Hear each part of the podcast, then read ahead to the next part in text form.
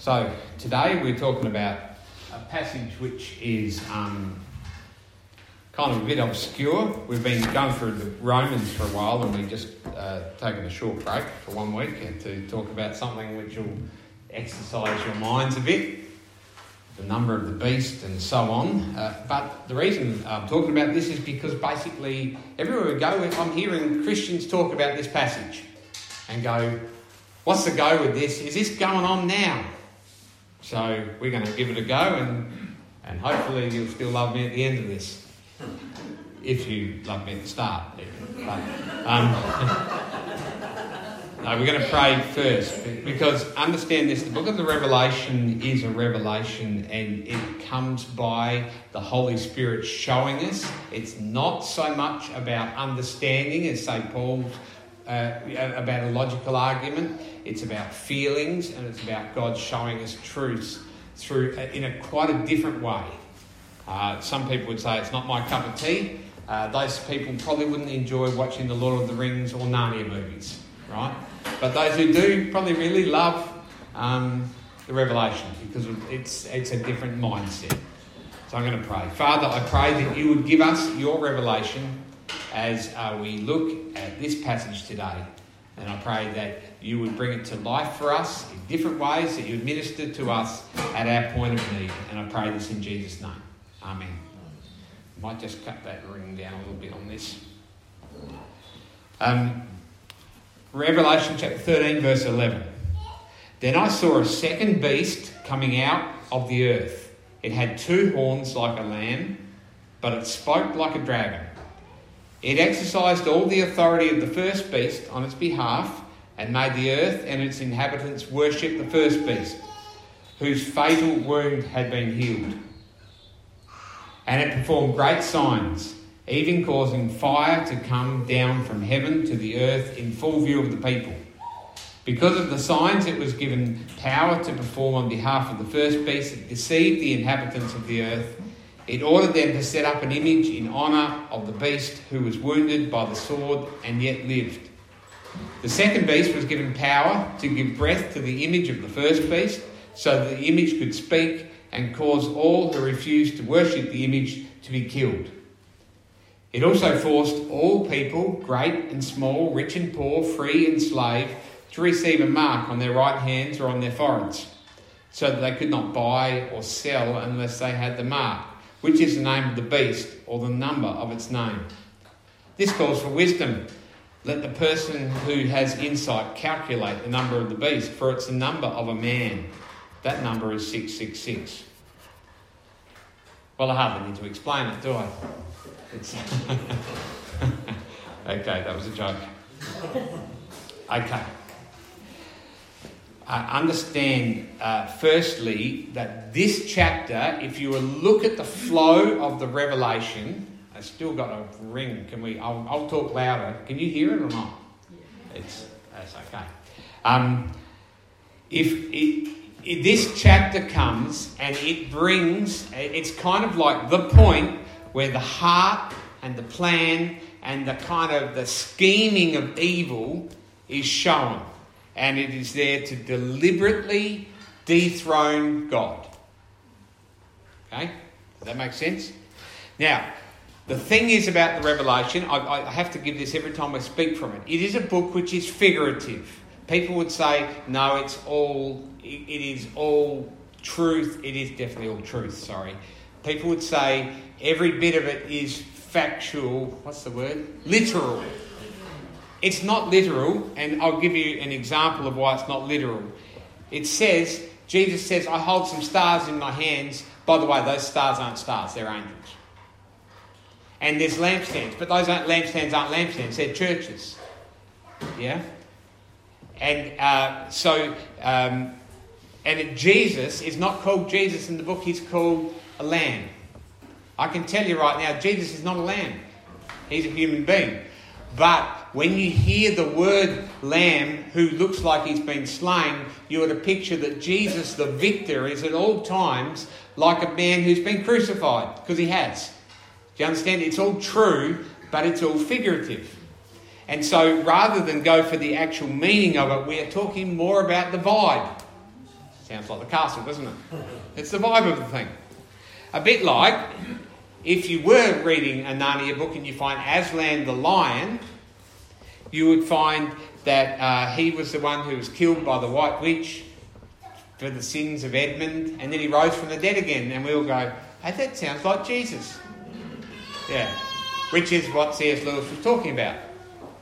Okay, I hope that makes some sense. Everything has a meaning. And the other thing about the Revelation is people see it all as future. That's not the case. Because in chapter 12 of the Revelation, Jesus is born. That happened already. Okay? And you kind of, if you read the book, you'd find that the earth is kind of destroyed and finished about 5 times through there. So another way to understand it is like this. If you could have on this back wall a picture of all of time, and over there was there's creation and Adam and Eve are about there and maybe the kings of Israel are there, and then we might be about here. And then there's a future and Jesus returns over here and there's a new heavens and new earth over there. If you could imagine it was this great mural like those ones you see on city walls, one chapter of the Revelation might be someone coming and taking a photo of that big. So one, they might stand way back there and take a big photo, and another one a bit over there, and they get different snapshots of different periods of time and different happenings.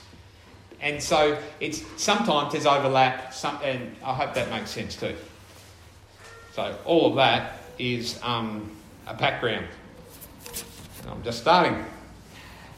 In chapter 12, that's the previous chapter, we find a great dragon who comes out of the sea and stands, and he seeks to devour the son who is born to a woman.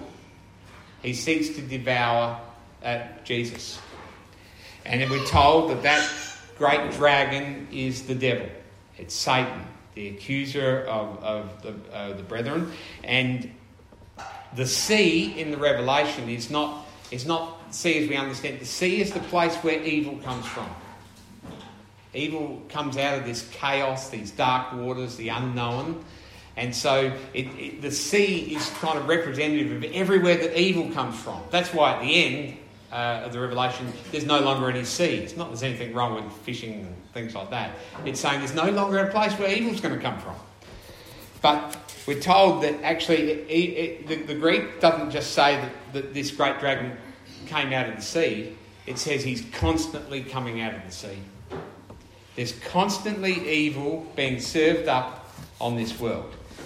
And we're told that Satan is incredibly powerful and he is totally opposed to God and his son.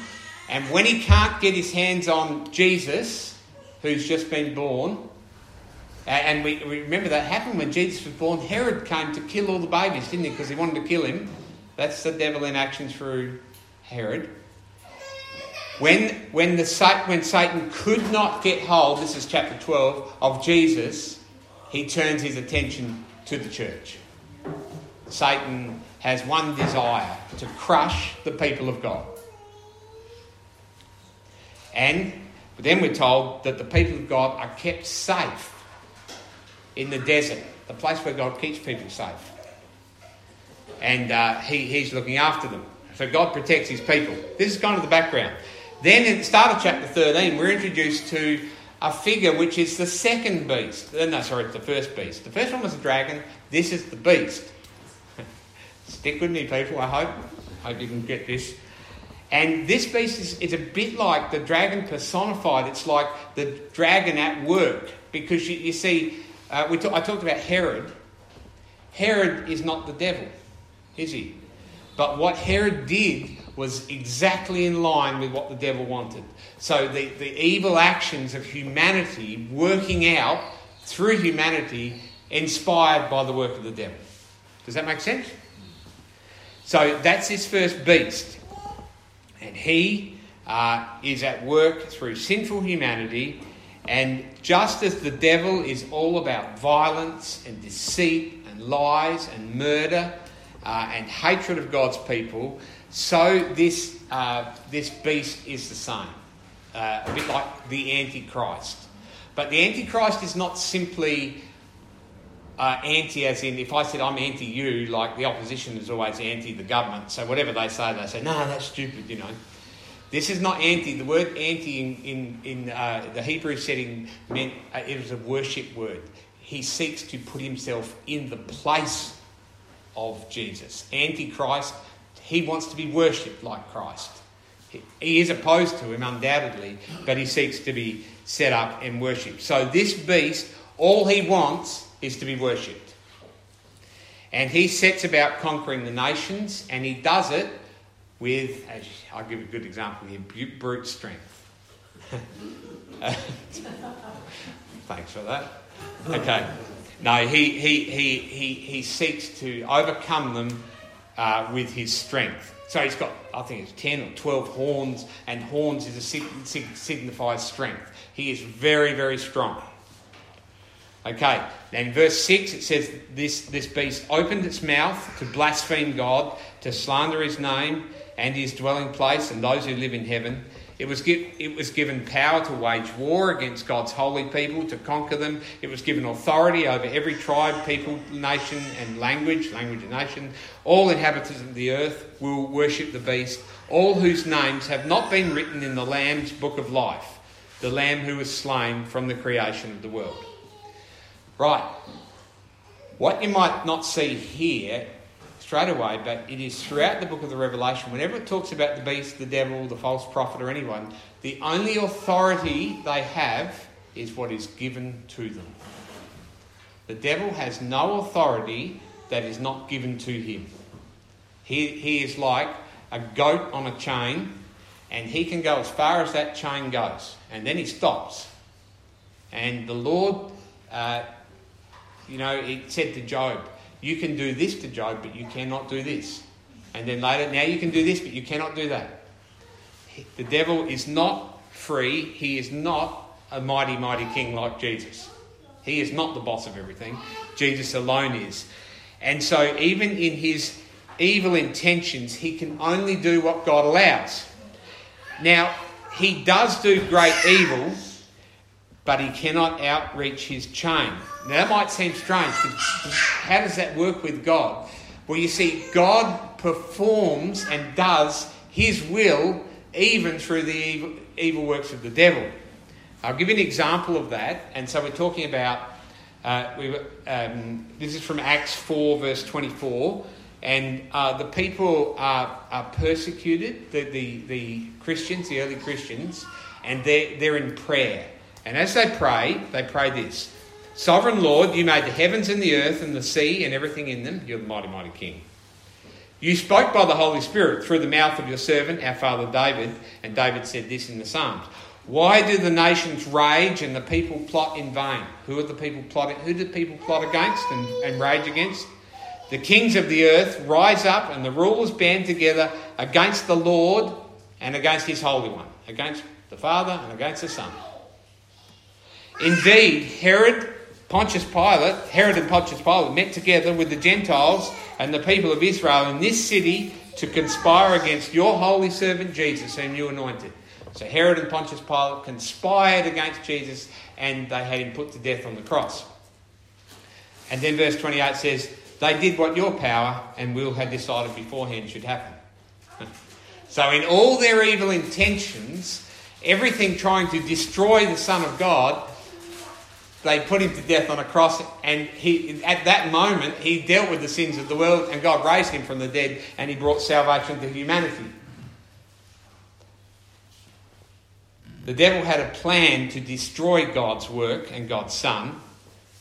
The dragon, that is the devil, put that into action through the beast, through his people on earth and the way that they outworked, through Herod and Pontius Pilate, the Jewish leaders, the Gentiles and so on. They had exactly the same agenda as the devil, to overthrow the Lord of all, but even in their evil scheming, they did what God had planned before should happen. We serve a great God. Who is like the Lord? No one. No one is like the Lord. He is in control of all. We're not penty, but let's say amen to that. Yeah. God's in control of all, right? Yes. Okay.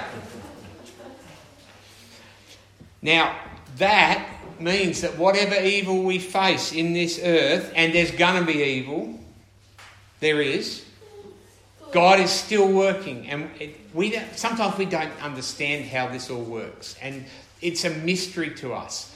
But the knowledge that God is working and is in control, is what brings us peace. A simple example of that in Acts is Stephen, right? A great Christian man is killed by people throwing rocks at him because he confesses Jesus as Lord. What does that cause? It caused Christians to flee out of Jerusalem and go all over the world and carry the gospel. Who won that one? Do you get it? Okay, and it also speaks of this beast. We're going back to the beast now, but understand that he is not the ruler of all things. He carries some sort of wound which would have been fatal, but he's got some sort of a false or a fake resurrection sort of thing. There's something going on there with that, and it's mentioned a number of times. The beast kind of is put to death and he rises up from the ashes a number of times, the way evil sort of does. Basically, the devil apes God. Do we use that word apes now? He mimics. He tries to be like God. But he is not God. And so he has... You see, if you have dangerous lies, the most dangerous lies are always close to the truth, aren't they? Yeah? If someone says to you, God's not real, you go, oh, whatever. That's not true. We know God's real, yeah? That's not a dangerous lie. But if someone says Jesus is, just a little bit different than how we know him to be, that's a bit more sneaky. Do you understand? And the devil's most dangerous lies are close to the truth. Okay. I'm continuing on. Everyone's staying awake. Everyone's looking good. That's good. It was given authority. This is verse 7. It, the beast, was given authority over every tribe, people, language and nation. So he's been given, again, authority. All inhabitants of the earth will worship the beast, all whose names have not been written in the Lamb's book of life, the Lamb who was slain from the creation of the world. So not all, but all those whose name is not in the Lamb's book of life. The Lamb being Jesus, the book of life, it contains the names of all those who will put their trust in Jesus. Do we understand that? The beast has authority and he has an aim. He wants, above all, to be worshipped. He said to Jesus, didn't he, in the temptation, just worship me and I'll give you rule over. If you be happy to be number 2 and me number 1, I'll give you everything. Yeah? He wants worship. He wants to be like God. If you read Isaiah and Ezekiel, those passages about the devil, you find all he wants, he desires. He will never get there. He is not God. Okay, but he wants worship. He wants to be the Lord above all. So, those whose names are written in the Lamb's Book of Life, who was slain from the creation of the world. Well, Jesus wasn't slain at creation, was he? He was in God's plan at the beginning. Right from the time, Eve is promised a saviour to come. In God's scheme, Jesus was always going to come and bring salvation to this world. Now, these saints... Now, I'm jumping forward a chapter, but I could also be going back in chapter 7, chapter 14, chapter 22. It says of these saints, of God's people, that they've got a mark on their forehead. We only seem to remember the mark of the beast, don't we? Some people's foreheads. But they have a mark too. Believers have a mark. Revelation 14:1 said that believers have the Lamb's name and the Father's name written on their foreheads. Father's name. Because you see, a mark in that day was something like a sign of ownership. If I had a slave or two, I would have property of Derek written somewhere. So that everybody knew when they saw the slave who they belonged to. A bit like Rob Brands' cattle. Yep. It's a sign. Whose allegiance? Who you're ruled by? But you see, the mark is not necessarily a physical mark, because what is the mark of a Christian? Faith in Jesus Christ. True. That is the mark. That is the mark which puts you in the Lamb's Book of Life. Is that true? Faith in Jesus Christ. Yep. Is there any other mark that could do that? No. Jesus Christ, the only one. And then he gives us the Holy Spirit as a guarantee, as a seal of that mark. You are sealed by the Holy Spirit. Now, when you're sealed, it means, what's the Holy Spirit called? A guarantee. And what's a guarantee mean? It's a surety. It's a certainty. I've said this before, but what an incredible miracle that one of us could say this: I'm a Christian. I'm God's. Yep. By faith, that's what we are. And we can have a surety that that is true. But those who don't have the mark of God worship the beast. And that means they worship everything that the beast is into. The lusts, the greed, the evil, the deceit, the violence, the murder and all that. They love him because they are like him. Okay, now I've got to the chapter. I only just got to the bit we're up to, verse 11. The second beast comes out of the earth, and this beast, which is sometimes people call the second beast the false prophet. He's a bit different. Remember the beast rules with power? It says this one had two horns like a lamb. Now, two horns means doesn't exercise his strength greatly. He acts gentle. He acts like a lamb. He acts innocent. He brings nice words, comforting words, soothing words, smooth words. Yeah? But it spoke like a dragon. What? He brings soothing words, so soothing that you don't listen to his words. You listen to the soothe. But if you were to write down his words and read them, you'd go, hang on, that's not right. Do you understand? So he doesn't exercise a strong power over people. He schmoozes people. That's dangerous, isn't it? He doesn't stand over people or use brute force. Okay, but the words are still evil. Another subtle form of evil. The devil knows what he's doing. He's more powerful than us. Do you know that? The devil is more powerful than us. What do we have to overcome him? The blood of the Lamb and the word of our testimony. What's the word of our testimony? That we're in the Lamb who shed his blood for us. There's nothing more. In other words, we do not have the strength to overcome the devil. But in Christ, he has overcome the devil. Does that make sense? There's different ways of looking at the gospel. Today we're talking about the victory of Christ. Christ is victor. He is ruler of all. Okay. This second beast or false prophet exercised all the authority of the first beast on its behalf, and made the earth and its inhabitants worship the first beast. It had an intention to make the people worship the beast. That's its aim. Again, it's all about worship. And this second beast, the false prophet, does awe-inspiring miracles. It performed great signs, verse 13, even causing fire to come down from heaven to the earth in full view of the people. Because of the signs it was given power to perform on behalf of the first beast, it deceived the inhabitants of the earth.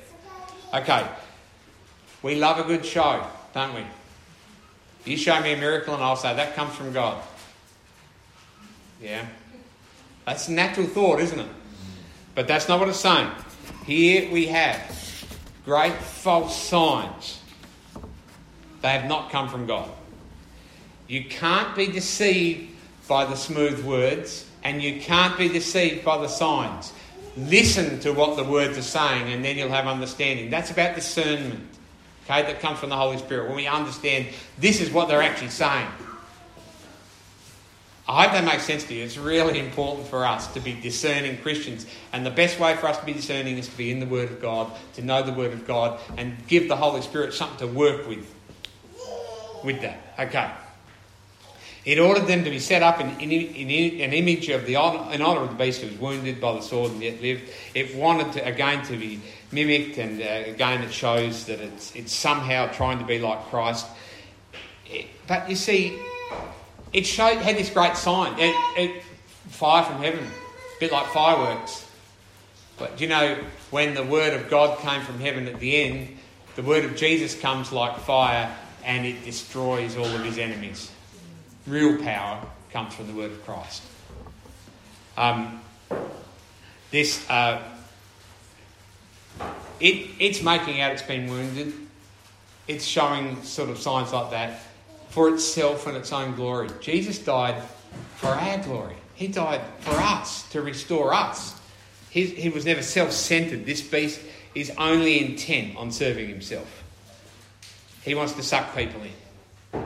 Another example, it's going to be a bit longer today. I'm sorry about this, but we've got to go into it in detail. Do you remember the Pharaoh's servants and magicians, and they throw down their sticks and they become snakes? Yep, they've got power, haven't they? But it's a false, showy power. It's not real. God's power is used for the salvation of his people. It's used for good. The devil's power is to use destruction, because what did the Pharaoh do with his power? And his showy power, he had control over people, and he made slaves, and he enslaved God's people.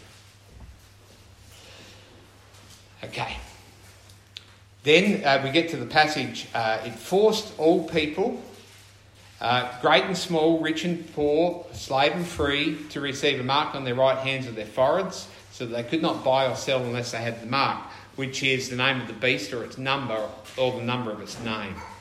So the beast seeks to put his mark of ownership on people as God's mark of ownership is on people. On all who worship the beast, and from every area of society, great or small, rich or poor, free or slave. Now this mark is not necessarily physical, as I talked about the mark of God being faith, but it is most definitely a sign of worship, because all who worship the beast, receive the mark of the beast. I say this bit is just jumping into the little bit about what people talk about being injected with microchips, that suddenly you're owned by Satan, things like that. People are saying that. We know that, right? Yep. You can't accidentally be injected with something that makes you worship Satan. Worshipping Satan is bowing low to him and wanting his desires. It doesn't work like that. Linda, has your dog Honey been microchipped? Yeah, that's right. Microchip... Okay. I can tell you that being microchipped by the council does not make Honey, Linda's dog, worship the council. I know that Honey worships Linda. I've seen her. Yeah? Do you understand that? You can't accidentally receive something which will cause you to be of the devil. Worship of the devil is a decision you make when you desire the things of this world. Is that clear? Yeah. Okay. Worship God alone. Remain in Christ. That is where we're safe from the work of the devil. Okay? He uses his mark to control the buying and selling of goods. He tries to stop the saints from buying food, necessity of life. He tries to limit their trade. He all those who worship the beast who have his mark. I'll just make another statement here. When we're talking about governments of this world trying to control people, do you know John says in 1 John, the world and everything in it is under the control of the evil one. The world, he's talking about the sinful world. We don't actually... Sin's at work in this world. We do know that. And none of what I'm saying is denying that. Okay? But... to worship the beast is a decision, and we worship Christ. So we can't accidentally be given anything that forces us to worship the devil. Is that clear? I really want to make that clear, because the next verse says this calls for wisdom. We need to think about this. Actually, when it comes to buying and selling, throughout history, there have been rulers and people who've tried to control the food lines to Christians. They've tried to cut people out because people don't like Christians. Why don't they like Christians? Why is the evil world so opposed to Christians? Because the devil hates and is attacking God's people, and he works through rulers and so on to do that. So we can't deny that. But what we don't want to do is see that the answer to our problems is in a non-essential issue. It is in worshipping Christ, the one who can save us. It's faith in him which marks us as belonging to God, and only those who worship the Lamb will be saved. I hope that's really clear. I know I'm repetitive, but this is a really important point for us. Let the person who has insight calculate the number of the beast, for it is the number of a man. That number is 666. When the Bible does talk about human figures rising up and having great power over people, and we see that with the Antichrist, we also see that Antichrist figures come up throughout history. They're always there. A number of the beast is the number of a man. It's 666. Very complicated. If you were to learn Greek, you'd learn the letters of the Greek alphabet. There used to be a sixth letter of the alphabet. I don't know if anyone knows the Greek alphabet. It was the letter stigma. It's obsolete now, the sixth letter. And actually, originally, it said something like stigma, stigma, stigma. And stigma has a bad, this so-and-so's got a stigma attached. It's a bad sort of thing. That's a bad thought. And it's the sixth letter of the Bible, because often when people use numerals, they'd use alpha as one. When we used to write codes as kids, beta, 2. Gamma, 3. ABG. Now, we don't fully understand the significance of 666, but we do know this. Throughout the Revelation and in the Bible, number 7 is the number of completion, the number of perfection, and 6 falls short of it. And a lot of people would say that the devil sets up in the dragon, the beast, the false prophet, an unholy trinity who work together to fight God's people, because he's trying to ape God again. 666. And God is 777, who has it all together. That's just a thought. I can't tell you exactly what that means. We're not sure in any case. But we do know this. The mark is a mark of allegiance. It's a mark to who we worship. So I've got 5 points I want to make quickly from this. And the point 1, and these are kind of how this works out. We will see things in this world today that are the actions of evil. That's a fact. Point 1 is simply this. God is ruling. He's ruling over all that we see and all that we don't see. He is the King of Kings. Jesus is. He's ruling. Point 2, if we have the mark of God, we are safe. Nothing can separate you from the love of God in Christ Jesus. That's what that means. Yeah? Yep. Don't think that you can accidentally stumble on something and suddenly be a non-Christian, because God's the one who holds us. We have great assurance. Jesus is kind of not using liquid paper in the book of life. Yeah? Okay. Is your name written in the book of life? Have you trusted in Jesus? There's no safety outside of him.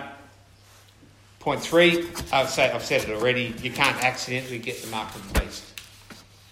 Worship is about honouring God, and what we should hear today is honour God. And when we honour God by worshipping him alone, do you know what? There might be times where we are greatly persecuted. Maybe it won't be in our lifetime. Maybe it will be. Maybe it'll be next year.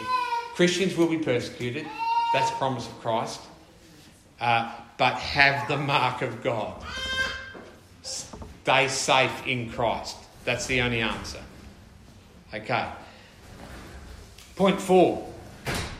Be careful not to strain out a gnat and swallow a camel.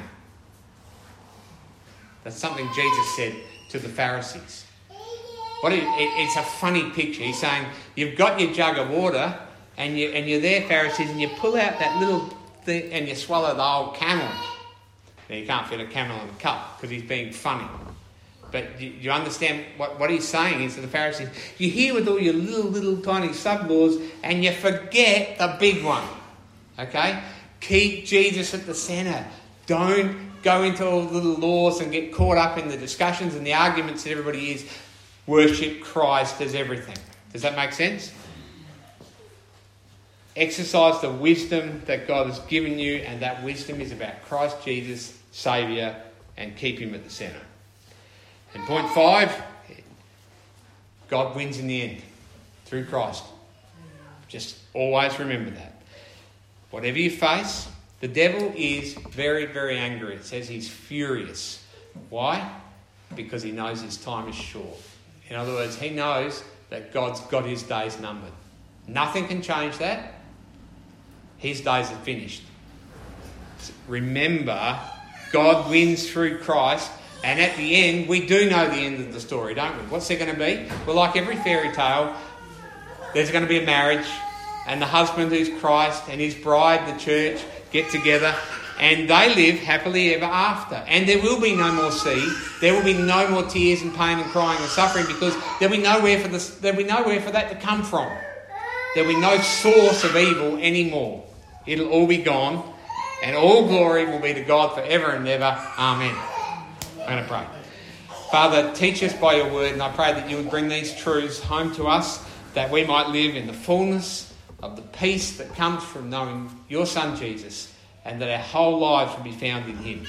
I pray that we would live by faith, the same faith we were saved by, that we would walk by faith, that every moment of our life would be by faith in you, our righteous and powerful and victorious God, who will bring us home. We praise you in Jesus' name. Amen.